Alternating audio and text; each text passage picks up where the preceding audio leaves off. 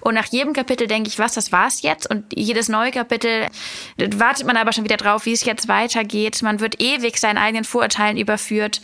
Man kriegt ewig den Spiegel vorgehalten, was man jetzt dachte, was XYZ macht oder wie es womit der anderen, dem anderen Charakter weitergeht. Ich fand dieses Buch in jederlei Hinsicht so unerschrocken. Seite an Seite. Der Literaturpodcast. Präsentiert von Hugendubel.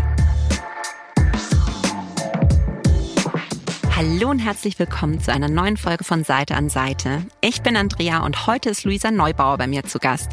Sie ist die bekannteste Klimaaktivistin Deutschlands, eine der Hauptorganisatorinnen von Fridays for Future und Autorin.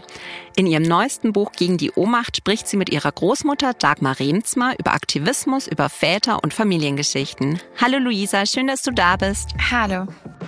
Wie wird man denn eigentlich Aktivistin? Ich glaube, die, die einfache Antwort wäre, indem man sich entscheidet, was zu tun. Komplizierter formuliert könnte man aber auch sagen, wir sind in gewisser Weise auch, ohne dass wir es wollen, alle schon Aktivistin. Die Frage ist, für was sind wir Aktivistin? Für immer weiter so, immer mehr Klimakrise, immer mehr Augen zu und durch? Oder sind wir halt Aktivistin für eine nachhaltigere und sicherere Welt?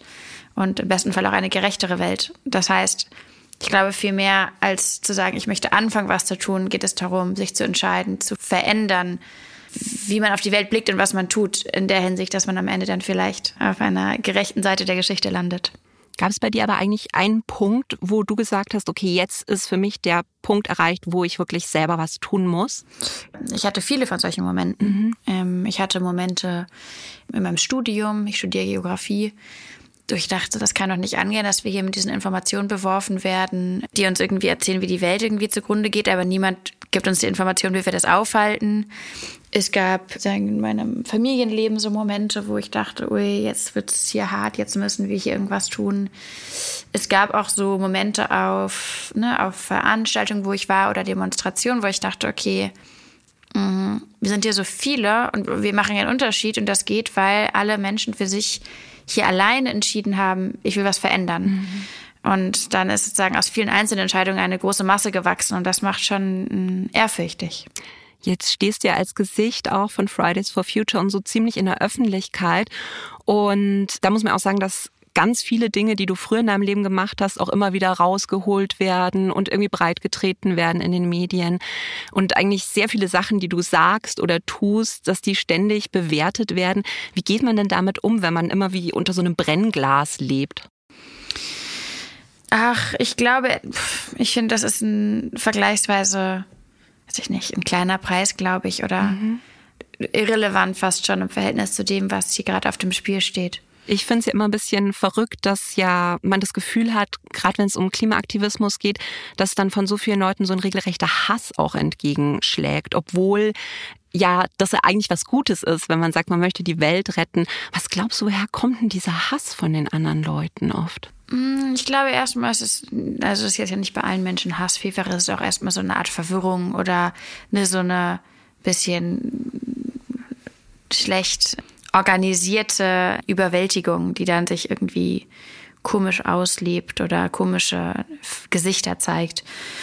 Und in gewisser Weise kann ich das schon, glaube ich, nachvollziehen. Mhm. Auch Menschen in meinem Umfeld, das sagen, wären Leute, bei denen ich denken würde, oi, ist auch alles viel, jetzt gerade für euch wahrscheinlich. Weil, ne, erstmal stellen wir fest, die Welt ist nicht die, für die wir sie gehalten haben. Die Welt ist nicht so sicher und nicht so blumig, wie man sie gerne zeichnen möchte. Die Art und Weise, wie wir wirtschaften, ist gar nicht so robust und, und fortschrittsbringend, wie man das gerne wollen würde. Wir sind nicht auf einem Weg immer Richtung immer bessere Welt, sondern wir sind auf einem ganz anderen Weg. Das ist auch viel und wir stellen auch fest, je mehr wir über die ökologischen Krisen sprechen, desto mehr entpuppen sich halt ganz viele Blicke auf die Welt als Märchen, als, mhm. als Illusion. Und das ist für viele anscheinend sehr, sehr hart festzustellen. Und am Ende, glaube ich, erleben wir auch viele Menschen, tendenziell Männer in, in höheren Generationen, wo sich dann so, glaube ich, so eine Art Ego-Frage mit einschaltet. Mhm. Menschen, die das da nicht wahrhaben wollen, dass sie so viele Jahrzehnte verlebt haben und an der größten aller Krisen anscheinend vorbeigewirkt haben. Mhm. Ich hätte halt ganz oft so einen richtigen Frust, wenn ich merke, dass der Aktivismus, den man betreibt, dass man irgendwie ständig auch gegen Wände rennt. Wie gehst du damit um? Naja, vielmehr bauen wir ja erstmal Türen und das bauen mhm. wir die ganze Zeit.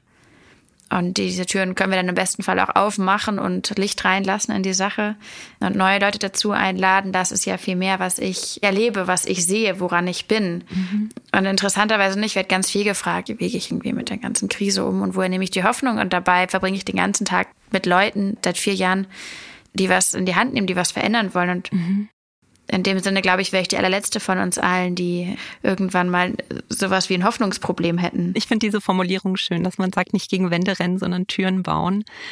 Ähm, wir wollen heute auch über dein neues Buch reden und das hast du mit deiner Großmutter zusammengeschrieben, mit Dagmar Remzma. Und das heißt Gegen die Ohnmacht, meine Großmutter, die Politik und ich. Und darin schreibst du so ein bisschen über das Leben deiner Großmutter und über eure Familiengeschichte. Und ich finde deine Oma ja eine wahnsinnig faszinierende Person. Also muss man ein bisschen so von ihrer Geschichte erzählen, weil das ist ja auch Wahnsinnsgeschichte, ne? Ähm, ja, es ist auf jeden Fall ähm, ein sehr aufwendiges äh, Projekt. Meine Großmutter ist mittlerweile 89 Jahre alt. Wir feiern bald ihr 90. Mhm. Und das macht schon sehr nachdenklich darüber, dieser Zeitraum, den sie erlebt hat auf der Welt, von 1933 bis jetzt. Das ist schon irre. Da hat sich die Welt äh, dreimal um sich selbst gedreht, politisch, emotional mhm. gesprochen. Als sie auf die Welt kam, haben zwei Milliarden Menschen auf der Welt gelebt. Jetzt sind wir äh, ganz woanders gelandet. Ja, das ist eine richtig große Kehrtwendung. Deine Großmutter, die hat ja auch sehr äh, starke Extreme in ihrem Leben miterlebt. Also ihr Vater ist im KZ umgekommen, weil er sich gegen das System gestellt hat. Ihr Schwiegervater hat dann KZs gebaut. Das ist ja wirklich so eine ganz widersprüchliche Familiengeschichte auch. Absolut. Und dabei erlebe ich deine Oma, so wie du sie beschreibst, als so einen wahnsinnig offenen Menschen. Also ich fand das zum Beispiel mega schön, wo du beschreibst, wie Computerkurse angeboten werden, so einer VHS, und sie meldet sich sofort dafür an. Mhm. Und auf der anderen Seite sagt man ja der älteren Generation oft nach, dass sie so ein bisschen starr sind und so dieses, das haben wir schon immer so gemacht. Was glaubst du, was macht die Leute entweder zum einen, die sehr offen sind, oder zum anderen, die sehr starr sind? Meinst du, da gibt es Einflüsse? Ich schätze schon, dass man immer wieder auch hier an sich selbst erkennt, dass die Bereitschaft, sagen, die Arme auszustrecken, auch heißt, man muss sich in dem Augenblick nirgendwo festhalten. Ne? Also, und man, man sagen kann freihändig in die Welt gucken, heißt irgendwie, man steht auf sicherem Boden. Und wer das aber nicht tut, der wird das auch nicht tun. Mhm. Und das, glaube ich, betrifft alle möglichen Facetten des Lebens, politische Ausrichtungen oder politisches Handeln, aber ja ähm, auch historisch gesehen natürlich die Form des Widerstandes, die wir erlebt haben. Das betrifft aber, ich glaube, auch ganz private Entscheidungen. Die Bereitschaft, sich blind zu verlieben und zu gucken, was passiert oder einen Beruf anzugehen, von dem man gar nicht weiß, sozusagen, ob es eigentlich das dann ist mhm. ähm, oder was auszuprobieren, mal sich einzumischen, laut zu werden, auf den Tisch schauen. All das sind ja Sachen, die damit zusammenhängen, dass man macht und in gewisser Weise auch dann bereit ist, nochmal irgendwann ein bisschen zu stolpern und dann auch versteht, ich habe aber die Kraft, auch wieder aufzustehen. Mhm. Das Buch heißt ja Gegen die Ohnmacht und du beschreibst darin ja auch so diese Ohnmacht, die sehr viele Leute spüren im Angesicht der Klimakrise, weil man ja als Einzelperson immer das Gefühl hat, man kann ja selber fast gar nichts machen. Wie gehst du mit dieser Ohnmacht um und was möchtest du den Leuten mitgeben? Ja, erstmal glaube ich, würde ich allen Menschen empfehlen, mal in sich reinzuhorchen, wie es denn um die eigene Ohnmacht steht. Und in diesem Buch haben wir probiert, die verschiedensten Facetten von der Ohnmächte, die uns begleiten und bewegen und prägen, aufzuzeigen. Und wir haben auch festgestellt, dass es gar nicht linear sind und vielleicht sich auch eine Art von Ohnmacht erst viele Jahre später nach ihrem eigentlichen Entstehen äußert.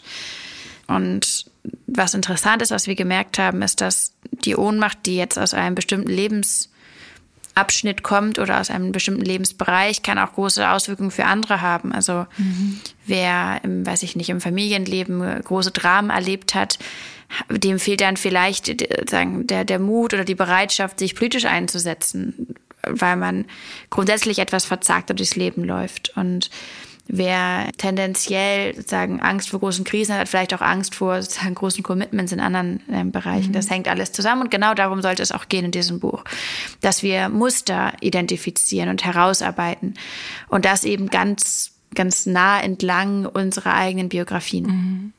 Was würdest du sagen, war das Wichtigste, was du von deiner Oma gelernt hast? Ui, ich habe, glaube ich, ein sehr ambivalentes Verhältnis zu Superlativen. Einerseits finde ich die ganz großartig. Ich glaube, in diesem Moment fände ich es ähm, verkürzend, einen einzigen Aspekt herauszustellen. Mhm. Ja, sie hat äh, so eine unfassbare Bereitschaft, sich zu empören, ohne dabei zu kalkulieren, ob aus dieser Empörung was wächst. Mhm. Sie folgt ihren Instinkten und ihrem Wertefundament und, und spricht an, wo, wo Unrecht passiert, wo Dinge schieflaufen, wo sich Dinge verändern müssen. Und ich glaube, oder ich erlebe im Gegensatz dazu viele Menschen, die sich gefühlt manchmal ein bisschen zu schade dazu sind, sich an Stellen zu empören, weil sie dann in dem Augenblick schon kalkulieren, kann ich daran was ändern, voreilig die Frage mit einem Nein beantworten und dann weggucken. Aha. Und das ist ja der erste Schritt Richtung Resignation, Richtung Zynismus. Das ist ja der erste sozusagen Moment, in dem man sich selbst in seine eigenen Werte ein bisschen aufgibt. Und meine Großmutter macht das eben gar nicht. Mhm. Und das Schöne ist, in dem Augenblick, wo wir uns mal eine Runde richtig empört haben über eine Sache, die uns wahnsinnig aufregt, die wir, die wir sehen, dass sie völlig schief läuft, da sind wir schon den ersten Schritt mitgegangen. Mhm. Und diese Empörungsenergie kann dann eben an ganz erstaunliche Orte leiten und ähm, große Abenteuer nach sich bringen. Und diese Erfahrung dann gemacht zu haben, bestärkt natürlich, sich dann weiter zu empören und diese Empörung nicht als was Frustriertes, Negatives zu verstehen, sondern als eine Energie, die man in einen Konflikt, in eine Situation, in eine, eine Problematik hineingibt, aus der sich ganz großartige Dinge entwickeln können. Mhm. Hört sich gut an. Glaubst du, deine Oma hat auch was von dir gelernt? Ähm. Ja, bestimmt. Das müsste man wahrscheinlich sie noch mal mehr fragen. Aber sie ist ne, mittlerweile jetzt, wie gesagt, 89 und was ich schon sehr sehe, ist, dass sie nicht mehr im weitesten Sinne eine Erwägung zieht, sich einzumäuseln in, in eine frühere Welt, in der sie gelebt mhm. hat. Ne, das ist ja eine Tendenz, die wir sehen. Ich glaube, viele Menschen machen vielleicht die Erfahrung mit den eigenen Großeltern, dass die Großeltern irgendwann dann auch feststellen, hm, ich habe jetzt so viele Welten erlebt, jetzt mache ich es mir mal der gemütlich, die gerade ist, und die nächsten drei, die machen das dann ohne mich. Und ne, auf einmal kommt dann das Internet und alle sind ganz überrascht und fragen sich, was mache ich jetzt damit? Und mhm. meine Großmutter war dann diejenige, die meinte, nein, ich brauche jetzt doch ein Smartphone, wir müssen doch äh, WhatsApp schreiben. Sie sagt immer WhatsApps. Mhm. Ähm, das, wir kriegen das, glaube ich, nicht mehr aus ihr raus. Aber ähm, ne, dann sagt sie, das brauche ich doch jetzt, damit ich mit euch allen schreiben kann. Und dann schickt mhm. sie uns Selfies, weil sie versteht, ähm, es ist doch jetzt irgendwie die Zeit, in der man das macht. Und als ich Silvester gefeiert habe, da äh, ist sie natürlich ganz selbstverständlich dann irgendwie auch vorbeigekommen und mit, mit mir und meinen Freunden da gestanden und mhm. hat angestoßen. Also sie zieht sich nicht zurück und ich glaube, das ist etwas, was sie eben im besten Falle in mir und ihren in anderen Enkelkindern sieht, dass es sich lohnt, sich mhm. auch an die neuen Welten zu gewöhnen. Finde ich schön. Ich denke mir, wenn, wenn ich mal so alt bin wie deine Oma, dann möchte ich auch so sein wie die. Also die war ja so, so eine tolle Spirit Animal. Ja, nein, sie ist, sie so, ein, so, ein, großartiger Mensch und, und wenn man das Buch liest, dann glaube ich, merkt man auch, äh, woher du diese, diese Kraft auch für den Aktivismus hast. Und mhm. also ganz tolles Buch. Du hast uns heute aber auch noch drei von deinen Lieblingsbüchern mitgebracht. Mhm. Ähm, kurz vorher eine kleine Frage. Liest du eigentlich lieber gedruckt oder Hörbuch oder E-Book? Ähm, da ich, also ich habe bei einem Debattierwettbewerb vor gut zehn Jahren mal ähm, so einen E-Reader gewonnen. Mhm. Als Hauptpreis für irgendeine Form von Diskussion. Der ist, würde ich sagen, nicht mehr so ganz up to date. Deswegen hat sich die Sache mit diesem, also da glaube ich, kommen wir jetzt an technische Grenzen ran. Und deswegen hat sich die Sache mit dem mit dem E-Book bei mir ein bisschen erledigt. Mhm. Und Ähnlich ist es, glaube ich, bei Hörbüchern der Fall. Vielleicht muss ich mich mal damit beschäftigen, aber bisher mache ich das gar nicht, ähm, sondern lese vor allem mhm. Bücher, also richtig so, richtig gedruckte mhm. Bücher. Ja. Ich finde, ich kann mir Sachen oft besser merken, wenn ich, wenn ich irgendwie weiß, wo die im Buch sind. Keine Ahnung. ja, obwohl ich da schon auch manchmal so ein bisschen verlegen auf die E-Books äh, um mich herum gucke, weil ich bin so viel unterwegs. Das ja. wäre natürlich schon praktisch. Und gleichzeitig hat aber natürlich auch ein, ein gedrucktes Buch, hat schon es liegt dann auch so angenehm demonstrativ, manchmal auch so ein bisschen herausfordernd da auf dem Nachttisch und sagt, hallo, hier bin ich, mhm. jetzt äh, bitte mal Handy weg. Das stimmt. Und das finde ich ist eine, äh, ja, ist ein schöner Effekt. Das erste Buch, was du mitgebracht hast, ist ähm, Heimkehren von Yagi Yasi. Das ist so ein mhm. bisschen wie, wer das kennt, von Alex Haley Roots. Also es geht um eine Familiengeschichte von äh, Afrika nach Amerika in sieben Generationen. Aber bei Heimkehren ist es eben nicht nur diese amerikanische Familie, sondern es zweigt sich gleich in der ersten Generation auf. Es geht um zwei Halbschwestern, die sich gar nicht kennen. Die eine wird eben als Sklavin in die USA verschifft und man verfolgt eben diese Familie dort, die halt über äh, Zeit der Sklaverei und der Rassentrennung und so bis in die heutige Zeit lebt und der andere Teil bleibt zurück in Ghana. Die Halbschwester eben in der ersten Generation heiratet auch einen britischen Gouverneur, der Sklavenhändler ist, weil ihr, der Stamm ihres Vaters mit diesen Sklavenhändlern zusammenarbeitet. Ihr Sohn bekommt eine sehr westliche, sehr gute Ausbildung, aber die Familie, die in Afrika zurückbleibt, man hat immer das Gefühl, dass sie das wie unter so einem Fluch eigentlich stehen, wegen dieser Schuld, die sie auf sich geladen haben ist tatsächlich eins meiner Lieblingsbücher. Also hat es mich sehr gefreut, dass ja? du das, ja, Ach, mich sehr gefreut, dass du das, das mitgebracht ja hast. Warum hast du für heute dieses Buch ausgewählt? Oh, es hat mich es hat mich wirklich geprägt. Mhm. Ähm, es hat, das ist ein Buch, in dem, also ich finde, wenn man es anfängt zu lesen, da muss man, also ich musste auf jeden Fall, das sagen schon auch die ersten, sagen 30, 40 sein, also was musste ich mir wirklich die, die musste ich maschinell lesen. Das war so viel, das war so intensiv, das war so auf einmal, das war so grausam mhm. teilweise. Das sind Bilder, die man eigentlich gar nicht im Kopf haben will. Es ist wahnsinnig, es ist, es ist brutal genau ähm, beschrieben und ich dachte da, ob das nicht vielleicht jetzt einfach, das gar nicht das Buch ist, was ich jetzt lesen brauche. Ich, sagen. Und dann entwickelt sich das aber völlig unerschrocken und unerwartet zu so einem Wirbelwind an, an, an Poesie in, in dem Sinne schon, aber immer wieder hochbiografisch, pointiert geschrieben. Sie macht es wahnsinnig gut, dass sie ne, pro Kapitel geht es dann um einen verschiedenen, sagen, einem unterschiedlichen Abschnitt in dieser Generationenfolge. Und nach jedem Kapitel denke ich, was, das war's jetzt? Und jedes neue Kapitel wartet man aber schon wieder drauf, wie es jetzt weitergeht. Man wird ewig seinen eigenen Vorurteilen überführt. Man kriegt ewig den Spiegel vorgehalten, was man jetzt dachte, was XYZ macht oder wie es womit der anderen, äh, dem anderen Charakter weitergeht. Ich fand dieses ja, Buch in jederlei Hinsicht so unerschrocken. Mhm. Ähm, dass ich das mitgebracht habe. Ja, also ich fand auch, dass es wirklich so eine, so eine erzählerische Wucht einfach hat. Mhm. Und äh, was mich an dem Buch wirklich fasziniert hat, ist, ich habe da nochmal reingeschaut, weil ich habe es jetzt wirklich schon vor Jahren gelesen, aber die einzelnen Kapitel, weil es ist ja immer eine Generation und dann immer abwechselnd quasi Afrika und Amerika. Und deswegen geht es da um 14 unterschiedliche Personen, die einen Großteil auch nichts miteinander zu tun haben. Also man liest eigentlich immer wie eine völlig neue Geschichte. Man steigt in so ein ganz neues Leben ein und die haben nur so 25 Seiten jeweils. Genau. Und ich hatte wirklich Angst, dass ich dann da ja gar nicht mitkomme oder so. Aber man ist, also mir ging es zumindest so, ich weiß nicht, wie es dir da geht, man ist eigentlich in jeder Geschichte innerhalb von einer Seite sofort wieder voll drin gewesen. Ja, und ich finde es auch gut, dass der Anspruch an die Lesenden schon immer auch wieder da ist, sich da eine Runde reinzugewöhnen. Mhm.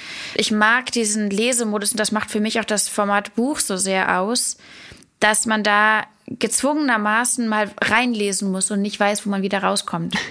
und das ist anders, wenn man irgendwie was im, im, Fernsehen sieht, wenn man Serien guckt oder was auch immer, dann guckt man ja in der Sekunde, wo man nicht versteht, was los ist, zückt man entweder das Handy nebenbei und wartet mal ab oder macht dann was anderes oder mhm. schaltet um und das Buch liegt dann da und das Buch äh, und du, ihr müsst jetzt unter euch ausmachen und es braucht diesen Vertrauensvorschuss, dass man mal einfach dann weiterliest und guckt, was kommt mhm. und sich später dann erklären kann, oh, ähm, da hätte ich auch mal mitdenken können. Dann wäre es auch vielleicht ein bisschen leichter gefallen. Und das mag ich, ähm, ja, und das passiert da faktisch jedes Kapitel. Mhm. Gab es einen Teil in dem Buch, der dich ganz besonders fasziniert hat? Ähm, naja, es gibt dann diesen Teil vom Buch, das ist dann praktisch in der Geschichte etwas fortgeschritten. Da werden die kolonialen Ausbeutungsverhältnisse beschrieben, mhm. wo dann Mutter und Kinder aus erster, zweiter, dritter Einwanderungsgeneration oder Verschleppungsgeneration ja, im Kolonialismus die verschiedenen Perspektiven auf den Sklavenhandel, auf die, auf die Plantagenarbeit und so weiter und so fort werfen. Und da ja, hatte ich schon Schwierigkeiten, mich nicht zu sehr festzuklammern an den Schicksalen der einzelnen Personen, mhm. weil ich es so wahnsinnig ungerecht fand und ähm, auch ne, in jedem in, in jeder Stimme die Berechtigung gesehen habe, für das einzustehen, wofür sie einstehen. Und ja, es gibt auch noch sozusagen am Ende so, so Entwicklungen, die einem nochmal irgendwie die Absurdität der ganzen Sache ein bisschen vorhalten. Mhm. Das war, glaube ich, gut, womit ich, ähm, was natürlich auch toll ist zu hören und beschrieben zu bekommen auf diese ganz schöne erzählerische, bildliche Art und Weise ist, die sind die Verhältnisse dieses Stammes kriegerischen Verhältnisse in Ghana selbst, mhm. die nochmal eine ganz andere, so ein, nochmal ein, ja, eine Welt aufmachen, ich glaube, von der einfach die allermeisten Menschen, ich eingeschlossen, einfach überhaupt gar keinen blassen Schimmer hatten. Man, man kennt ja die, das Konzept vielleicht Kolonialismus und man hat mal Bücher oder Filme gesehen über koloniale Verhältnisse in Plantagen in den heutigen USA. Was zu dem Zeitpunkt in Ghana abging, das ist, glaube ich, für viele Menschen eine ganz andere Welt einfach. Mhm. Na, also ich fand halt auch diese Geschichte von diesen zwei Halbschwestern in der ersten Generation einfach, also man, man bekommt da gleich wie so eine Schelle, wenn man in dieses Buch einsteigt, weil die eine, die sich da eben, wo sich der Stamm quasi irgendwie mitschuldig macht, die dann so in westlichen Gewändern ausstaffiert, so oben auf diesem, auf diesem Fort flaniert mit ja. ihrem Parasol und unten in diesen Kellern, also wirklich äh, in der eigenen Scheiße sitzt ihre Halbschwester, die sie nicht kennt und wartet darauf, verschifft zu werden. Und das sind einfach Bilder, die kriegt man auch nicht mehr aus dem Kopf raus. Mhm. Und ich glaube, deswegen ist auch nach all den Jahren dieses Buch immer noch so ein, ein absoluter Favorite von mir. Ich habe dann auch überlegt, in deiner Familie, ich habe es ja schon ein bisschen angesprochen, gibt es ja auch diese krassen Gegensätze, von wegen dein, mhm. der eine Urgroßvater, der im KZ ähm, umgebracht wurde, der andere, der KZs geplant hat, also Familie Remsmar, das äh, waren ja so reiche Tabakhändler, die dann auch in der Zeit halt sehr mit den Nazis geklüngelt haben. Wie gehst du eigentlich mit, mit diesen krassen Gegensätzen in deiner Familiengeschichte um? Ja, ich bin ja privilegierterweise, oder was heißt privilegierterweise, aber es hilft natürlich, dass ich mittlerweile jetzt vier Generationen ähm, hinter meinem Urgroßvater stehe und das heißt, mhm. zumindest jetzt in diesem Buch mir herausnehmen konnte, da über eine Welt zu schreiben oder über Verhältnisse zu schreiben, bei denen ich keinen emotionalen Bezug hatte, wobei wir aber auch festgestellt haben in diesem Buch, dass es wirklich, dass man es unterschätzt, wie sehr diese Muster der Verdrängung sich über die Generation weitertragen. Mhm. Also dass auch ich es sozusagen, ich kannte immer die schönen Geschichten. Ich kannte immer das, wo dann doch mal jemandem geholfen wurde. Ich kannte die, die Details der Verbrechen kannte ich natürlich überhaupt nicht. Und auch im Gespräch mit Verwandten von mir haben wir die ähnlichen Erfahrungen dann geteilt. Das ist, man meint dann irgendwie, wenn der eigene Urgroßvater 100 Jahre vor einem geboren ist, dass man da irgendwie, äh, ne, unbefangen drauf blicken kann. Und das mhm. stimmt natürlich nicht. Jeder Familientisch ist auch ein, ein Ort der Verdrängung. Und das habe ich da auch ganz eindeutig gelernt. Ich hatte aber nicht, um auf deine Frage zurückzukommen, ich hatte jetzt nicht den Eindruck, dass mich das jetzt innerlich in irgendeiner Weise zerreißt. Dafür ist es wirklich zu weit weg. Mhm. Und dafür ist die Familie sozusagen Familienstruktur zu fragmentiert. Ich habe ansonsten ja praktisch nichts mit dieser Familie Remzimmer zu tun. Also außer dass eben meine Großmutter reingeheiratet hat und mein Großvater, den ich nie kennengelernt habe, einer war, mhm. ist da wenig, also das meine ich jetzt in keiner Weise irgendwie, was auch immer, abwertend, aber das heißt, da war jetzt kein, ich stand in gewisser Weise in einem 90-Grad-Winkel, glaube ich, zu dieser Geschichte. Und meine Großmutter eben als eingeheiratete Frau da auch. Mhm. Und das hat uns, glaube ich, sehr geholfen. Und umso schöner war es dann aber eben auch das Feedback zu hören von Menschen aus der Familie selbst, die auch gesagt mhm. haben, ja, das war cool, dass ihr es gemacht habt. Und da gab es auch einen ganz tollen, warmen Austausch. Und auch das, glaube ich, war hilfreich und schön für uns. Oh, ja, das hört sich echt gut an, weil man halt auch dann mal drüber reden kann. Auch über die schlechten Sachen. Das zweite Buch, das, das bleibt gleich beim Thema, ist auch eine Familiengeschichte, nämlich Isidor von Shelley Kupferberg. Das ist kein Roman in dem Sinn, sondern es ist schon also es liest sich eigentlich wie ein Roman, muss man sagen. Aber in diesem Buch geht Shelley Kupferberg der Familie ihres Großvaters nach und ganz besonders eben diesem Isidor. Das war der Urgroßonkel von ihr, also der Onkel von ihrem Großvater. Und der ist so eine ganz faszinierende äh, Gestalt eigentlich in der Familiengeschichte. Der kam aus so einem kleinen galizischen Dörfchen, wo sie nichts hatten und er und seine Geschwister, die ja werden wirklich so also besonders Isidor eben so ein self-made Millionaire, muss man wirklich sagen. Der kämpft sich aus dem Nichts raus in die äh, Wiener High Society. Ist so ein richtiger Lebemann, ähm, hat auch eine Affäre mit so einer späteren Hollywood-Diva. Und dann beobachtet man eben diese Geschichte über den Aufstieg dieser ganzen Familie und ganz besonders eben von diesem Isidor. Und dann, als die Nazis an die Macht kommen, eben der Fall dieser Familie. Also ich fand's wahnsinnig, wahnsinnig gut. Man, man denkt ganz oft nicht mehr dran, dass es kein Roman ist. Und dann kommt Jelly Kupferberg aber wieder mit ganz vielen Briefen, die sie da zitiert und Akteneinträgen. Und mir hat das Buch richtig gut gefallen. Also danke, dass du das mitgebracht hast. Ja, gerne, gerne. Und ich fand den Isidor so eine richtig ja, Wahnsinnsfigur. Ich denke mir, in den 20er Jahren hätte ich gern auch mal einen Abend da äh, mit dem verbracht und den kennengelernt. Ich habe den dann auch im Internet gegoogelt. Es gibt ja da Fotos. Wie hast du denn den Isidor wahrgenommen? Ja, ähm, ach, das war eine tolle Leseerfahrung. Ich habe mit ähm, Shelley zusammen, also mit Shelley Kupferberg mhm. zusammen auf einem Panel über unsere Bücher gesprochen ah. bei der Frankfurter Buchmesse mhm. damals. Und sie hatte mir damals danach ihr Buch in die Hand gedrückt und ähm, das war auf der Liste von Büchern, die ich in dem Zeitraum lesen wollte, das dünnste. Und ich bin dann losgefahren zur Klimakonferenz und dachte, das ist doch mein Buch für sehr viel Zugfahren. Und aber trotzdem leicht genug, dass es in mein Gepäck passt. Und am Ende war ich war ich, war ich wirklich, also ich fand es so hart anzuerkennen, dass dieses Buch irgendwann ein Ende nimmt. Man, man muss sich man, eigentlich ein bisschen Schock verlieben in diese, in diese Gestalt des Isidors, obwohl er so völlig mhm. verknorpelt ist und auch anscheinend, also auch als jemand dargestellt wird, der tendenziell einfach ganz viel, ähm, ja, sehr aufwendige, sehr, sehr aufwendige Person ist, aber es ist dann doch so einnehmend, wie er als mhm. Mann in einem, in einem Wien zu einer ganz anderen anderen Zeit sein Leben angeht, wie, wie impulsiv er mit, mit allem Möglichen, mit, mit Kunst, mit Kultur, mit Frauen, mit Essen, mit, mit, mit dem eigenen Lebenslauf, auch mit wirtschaftlichen äh, Situationen, wo auf jeden Fall sozusagen so leichte, so leicht korrupte Züge dran sind, wie er damit umgeht. Und das Ganze wurde eben sehr schonungslos und gleichzeitig äh, einfühlsam und nahbar von Shelley aufgeschrieben, dass man, wie gesagt, wie du schon auch gesagt hast, gar nicht das Gefühl hatte, man liest jetzt hier irgendwie eine Art von Biografie oder eine familiäre Auseinandersetzung, sondern man, man liest viel mehr in eine Geschichte hinein und muss sich immer und immer wieder wundern, dass es wirklich passiert. Mhm.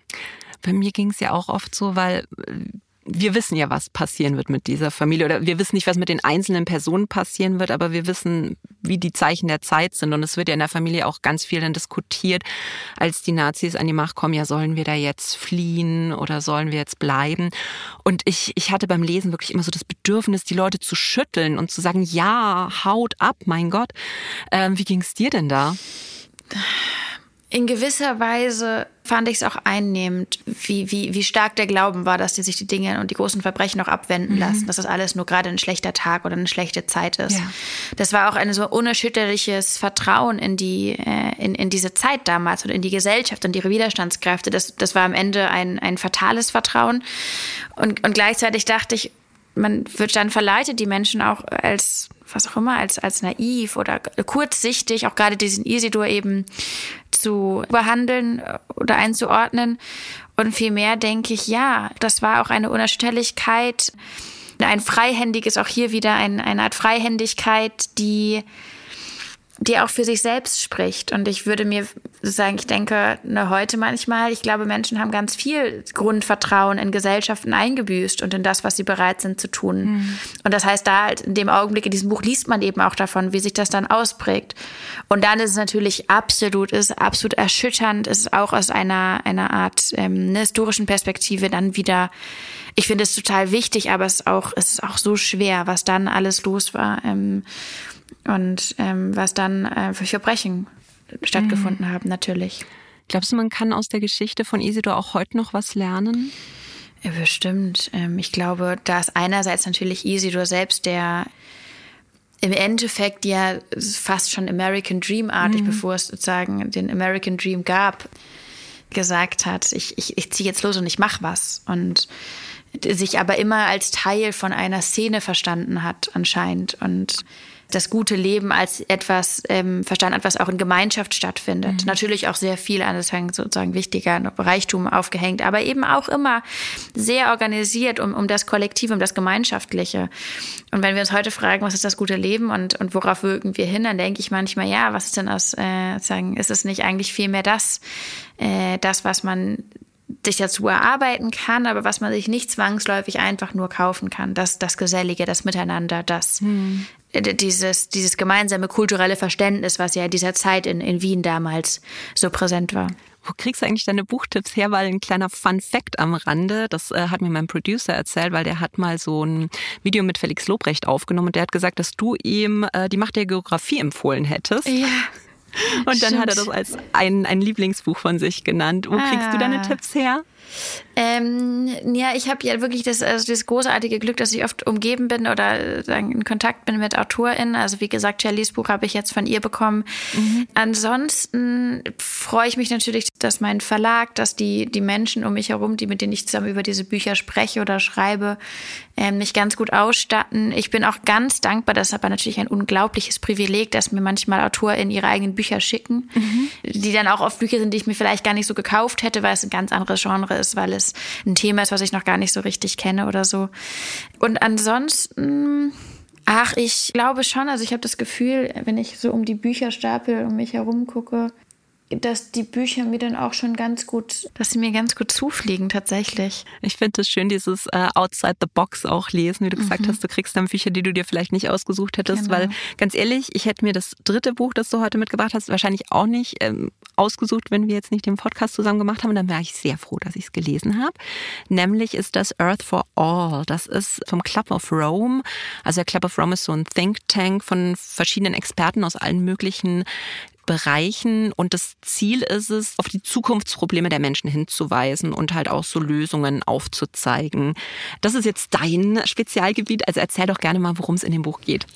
Genau, das ist ein Buch, was eine Reihe von ganz fantastischen Leuten zusammen gemacht haben. Unter anderem eben Sandrine, die ich auch gut kenne. Das ist die Vizepräsidentin vom Club of Rome, den man ja bekanntermaßen ganz gut kennt wegen dem Ende des Wachstums, mhm. was vor 50 Jahren ziemlich genau ähm, erschienen ist. Und eine andere, der daran beteiligt war, ist Johann Rockström, der Klimaforscher hier am Potsdam Institut. Also zwei, und das sind zwei Menschen, mit denen ich regulär im Kontakt bin, die mir das Buch haben zukommen lassen. Beides zwei ganz äh, großartige Vordenker und Vorkämpfer für die Welt. Und sie haben eben probiert, angelehnt an die Grenzen des Wachstums, an diesem Bericht vor fünf Jahrzehnten, jetzt aufzuzeigen, wo es hingehen kann. Und zwar machen sie da verschiedene Szenarien auf. Sagen, es gibt die Schritt-für-Schritt-Szenario. Also wir machen immer so ein bisschen weiter, so wie jetzt, und vielleicht ein bisschen besser, ein bisschen schlechter, aber unterm Strich bewegen wir uns da steady forward oder wir machen jetzt ein Giant Leap, also wir machen jetzt den großen Sprung und wagen radikale Transformation. Und das Ganze wird kombiniert einerseits mit einer, dieser Klimaeinschätzung, aber eben auch mit der Hilfe von Ökonominnen und Ökonomen, die daran auch mitgewirkt haben, ähm, wird auch eine treffende und, und sehr akkurate ökonomische Einschätzung der Lage ähm, mhm. vorgelegt. Und dieses Buch, das ist richtig wie so eine Art, es ist nicht nur eine Art Spickzettel. Jemand hat zu mir letztens gesagt, da hole ich mir immer den neuen Stoff her. Das ist, ähm, das hat was, äh, das ist richtig, das ist eine Vorratskammer für gute Ideen, für klare mhm. Analysen, für, ähm, für was machen auch und für jeden Grund, warum wir denn eigentlich kämpfen. Ja, ich fand es wahnsinnig spannend, weil ich dachte, dass es halt jetzt äh, vorrangig um Klimakrise geht, aber das vorrangige Thema, also zumindest für mich, war das eher soziale Gerechtigkeit und dass es halt mit der Schaffung von sozialen Gerechtigkeit auch viel leichter sein wird, eine Klimakrise zu lösen. Also so als Beispiel, weil ich habe das dann auch einer Kollegin erzählt und die ist dann auch mit offenem Mund dagestanden, dass man halt sagt, wenn man jetzt so eine Art Grundeinkommen für die Leute hätte und so Sachen wie Kohleabbau und sowas, das ist ja immer heißt, ja, aber die Arbeiter und es wird auch sehr viel mit Arbeitsplätzen argumentiert. Und dass man sagt, ja, aber wenn die alle abgesichert sind, dann ist das schon mal nicht so dramatisch. Dann ist das schon mal ein Faktor, den wir quasi außer Acht lassen können. Ja, und komplett. das fand ich so faszinierend. Was denkst du denn bräuchte das, dass es zu so einem Giant Leap kommt? Das, dieses eine Szenario, was ja da beschrieben wird. Ja, ähm, natürlich alles und jeden, aber vielleicht kann man es ein bisschen so beschreiben, dass es, damit es zu so großen Sprüngen kann, braucht es eine chaotische, sagen aktivierte Masse von, von Menschen und Stimmen und Kräften, in wirklich in, in, in, jedem, in jedem Lebens- und Gesellschafts- und Wirtschaftsbereich. Und das heißt nicht, dass man eins zu eins jede Person jetzt einzeln überzeugen muss, doch was zu tun, aber es geht vielmehr darum, eine, eine Art Energie zu kreieren, die dann diesen unwahrscheinlichen Wandel möglich macht. Also wenn wir dann entscheiden, ne, das sind dann gar nicht so große Veränderungen, wenn wir entscheiden, mhm. was an der Besteuerung von fossilen Energien zu verändern, die Subventionierung aufheben, die Straßenverkehrsordnung so ändern, dass das Auto nicht mehr über den Menschen steht. Wenn man sich entscheidet, zum Beispiel, ne, laut, laut Grundrecht und Verfassungsgerichtsbeschluss Klimapolitik oder grundsätzlich Politik anhand von ökologischen Grenzen zu gestalten. Das sind dann eins zu eins zu sich betrachtet eigentlich gar nicht so die großen, gewaltigen Veränderungen. Und ich glaube, auch da steckt ganz viel Missverständnis hinter von was ist eigentlich sozusagen, was ist Transformation, was ist Revolution. In diesem Falle reden wir eben von eigentlich einer Reihe von Stellschrauben, die einmal kalibriert werden müssen. Aber damit das passiert, mhm. und zwar in der Geschwindigkeit, in der wir das so dringend brauchen, muss sozusagen die Luft schon vibrieren. Und das schaffen wir, indem dann die Leute im besten Falle loslegen, auf die, auf die Straße gehen auf der einen Seite, aber eben auch in den Institutionen, wo sie arbeiten, wo wir, wo wir aktiv sind, wo wir drüber sprechen, wo wir unseren kleinen Beitrag, der dann eben auch so klein ist, leisten, aber der fällt dann eben ins große Ganze rein. Und ich glaube, das Wichtigste vielleicht wäre in meinen Augen, dass man, dass wir aufhören zu denken, dass es sich lohnt, auf irgendwas zu warten oder auf irgendwen. Hm. Worüber ich viel nachgedacht habe, also beim Lesen von diesem Buch und auch bei deinem Buch, ist, dass, dass man ja so als, als kleiner Mensch immer ein bisschen in einem Zwiespalt ist, weil man weiß, eigentlich ganz viel kommt eben von den Konzernen, von der Industrie. Und selber sollte man ja aber auch was tun, aber richtet das überhaupt irgendwas an? Und dann denke ich immer, ja, habe ich aber als Konsumentin doch die Macht. Was meinst du, wo ist die Macht? Eher bei der Industrie oder bei den KonsumentInnen? Das glaube ich, das erste Missverständnis, dass man Menschen reduziert auf die Rolle ihrer Konsum also des Konsums. Ich meine, mhm. wie viele Stunden in der Woche verbringen wir damit einzukaufen und wie viele Stunden in der Woche machen wir alles andere? Also es ist interessant, dass man Menschen auf diese eine Tätigkeit reduzieren würde, mit der wir einen relativ kleinen Teil unserer Zeit verbringen. Vielmehr mhm. sind wir Bürgerinnen und Bürger. Wir, wir arbeiten an einem bestimmten Ort, wir konsumieren Medien, wir, wir sprechen, wir kommunizieren. Das heißt, genauso wie man von Menschen als Konsumentin sprechen könnte, könnte man auch Menschen als Kommunikatorin sprechen. Aber komischerweise sagt niemand, wo liegt die Macht der Konsum Kommunikatorin, sondern man spricht dann immer von mhm. den Leuten, wie sie vom Supermarktregal stehen. Also nicht nur Entscheidungen vom Kühlregal, sondern eben auch, ob man den Mund aufmacht oder nicht, würdest du sagen? Ja, ob man sich versteht als ähm, jemand, der oder die in dem Augenblick, wo wir weggucken, wo wir meinen, das ging uns alle nichts an mit der Klimakrise, wo wir meinen, ach, was kann ich denn tun? In dem Augenblick tun wir schon längst was. Und zwar mhm. normalisieren wir die fossile Zerstörung, normalisieren wir, dass immer mehr Klimakrise befeuert wird, normalisieren wir, dass zu wenig ähm, gehandelt wird politisch. Jetzt ist ja Januar. Ganz viele Leute nehmen sich im Januar immer vor, das Leben so ein bisschen zu ändern. Was würdest du dir vielleicht wünschen von den Menschen, dass sie sich dieses Jahr Gedanken über das Thema machen, die Welt ein bisschen zu retten?